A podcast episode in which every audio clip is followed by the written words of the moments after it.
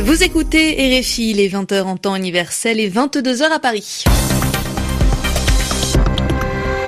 Céline Pellarin. Et c'est l'heure de votre journal en français facile. Bienvenue. Merci d'être en notre compagnie. À mes côtés, Sylvie Berruet. Bonsoir, Sylvie. Bonsoir, Céline. Bonsoir à tous. Dans cette édition, nous allons parler de cette attaque informatique qui touche une centaine de pays dans le monde.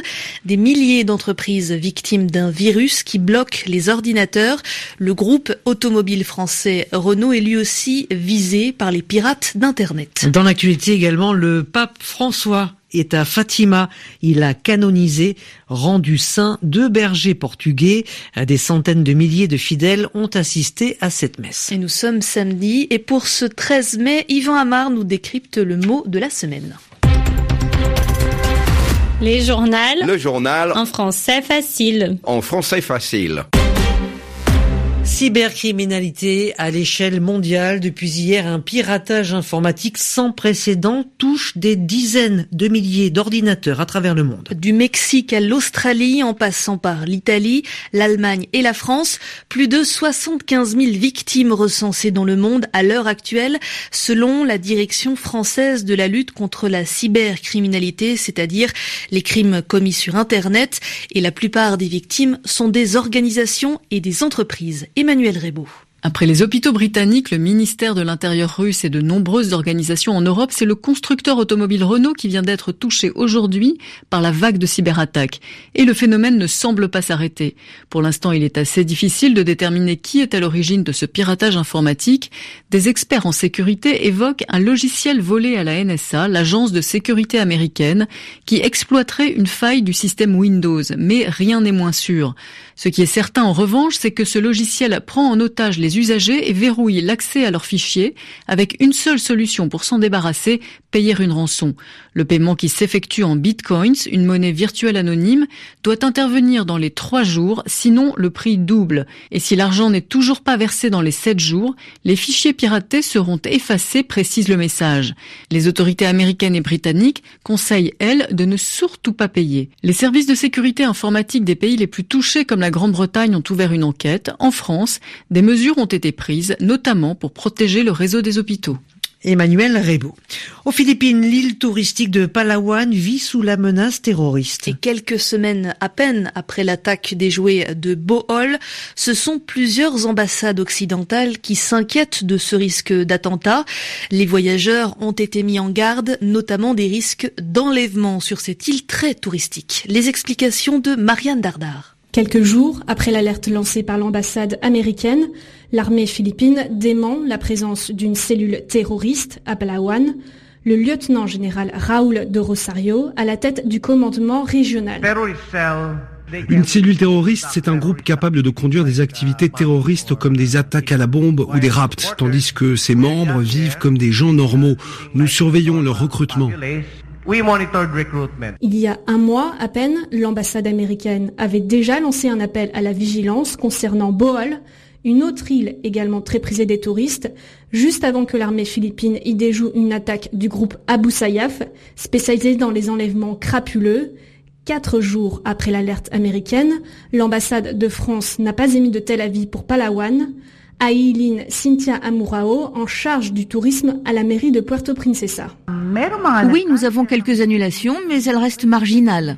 Le tourisme à Palawan connaît une progression fulgurante depuis plusieurs années, encore plus après s'être vu décerner le titre de l'île la plus belle au monde par un célèbre magazine de voyage. Marianne Dardar, Puerto Princesa sur l'île de Palawan, RFI. La crise au Venezuela s'envenime encore, c'est-à-dire qu'elle s'aggrave. Un groupe de manifestants a en effet retenu deux policiers durant une dizaine d'heures à San Cristobal. C'est une ville dans l'ouest du Venezuela. Les policiers ont été obligés de demander la liberté d'opposants détenus.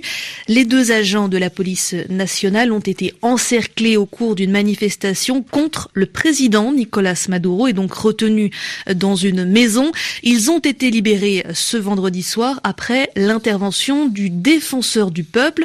Il s'agit du responsable de cette autorité chargée de veiller au respect des droits de l'homme. Les manifestations au Venezuela depuis le début du mois d'avril ont fait 38 morts. Au Portugal, le pape François a célébré une messe devant presque un million de personnes. Oui, le chef de l'église catholique a canonisé deux jeunes bergers portugais. Ils reçoivent donc le statut de saint, 100 ans après avoir affirmé avoir vu l'apparition de la Vierge Marie.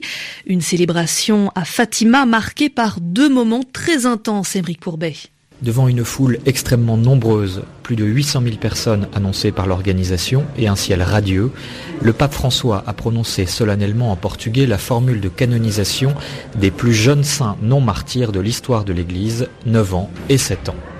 Un événement salué par des applaudissements nourris, mais le plus émouvant a sans doute été à la fin de la messe, quand le pape François s'est adressé aux malades pour les bénir avec le Saint-Sacrement. Le chef de l'Église catholique leur a même affirmé qu'ils étaient tout sauf inutiles.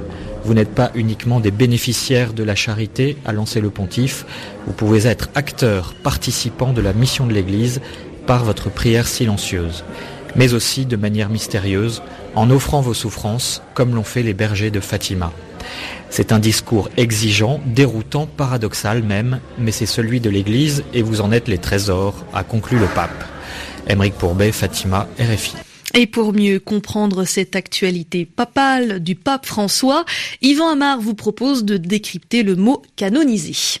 Le pape François vient de canoniser deux enfants, deux jeunes bergers morts il y a bien longtemps, mais qui, dit-on, auraient vu la Vierge à plusieurs reprises. La Vierge leur serait apparue à Fatima, une centaine de kilomètres au nord de Lisbonne, c'est au Portugal. Et ça se passait il y a juste 100 ans, en 1917. Donc, les deux enfants sont canonisés, c'est-à-dire qu'ils sont proclamés saints par le pape. Ils sont mis au nombre des saints et des saints dans l'Église catholique, oh, il y en a pas mal, environ dix mille bien qu'on ne sache pas le nombre exact.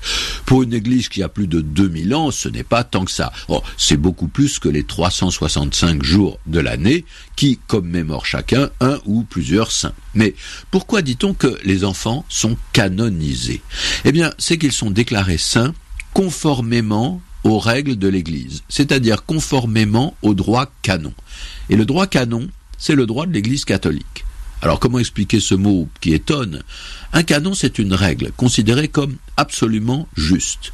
Est-ce que le mot a un rapport avec le canon de la guerre, le canon qui envoie des, boulets, des obus? Lointainement, oui, parce que le mot dérive de canne. Une canne, c'est une tige, en général creuse, ce qui permet de comprendre le sens du canon militaire, mais surtout c'est une tige qui est toute droite.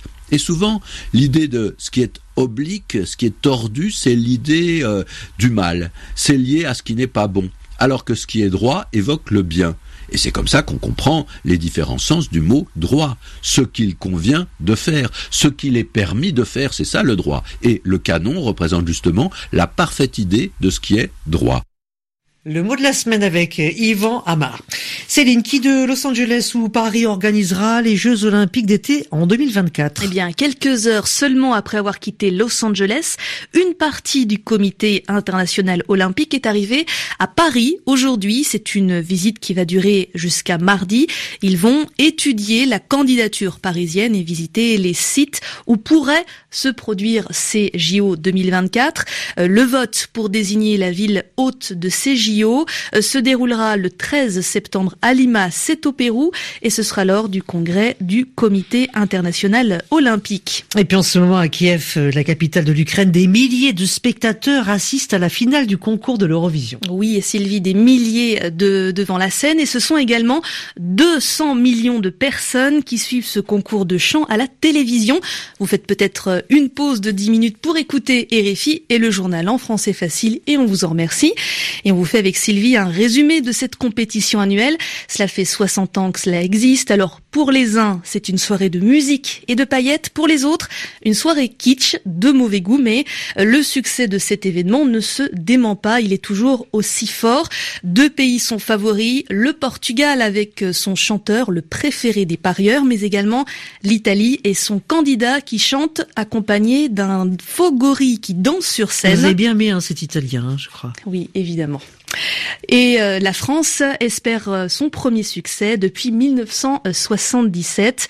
Alors euh, c'est Alma qui chantera en dernière position. Peut-être qu'elle fera le bonheur des parieurs. Vous écoutez Réfi, le journal en français facile.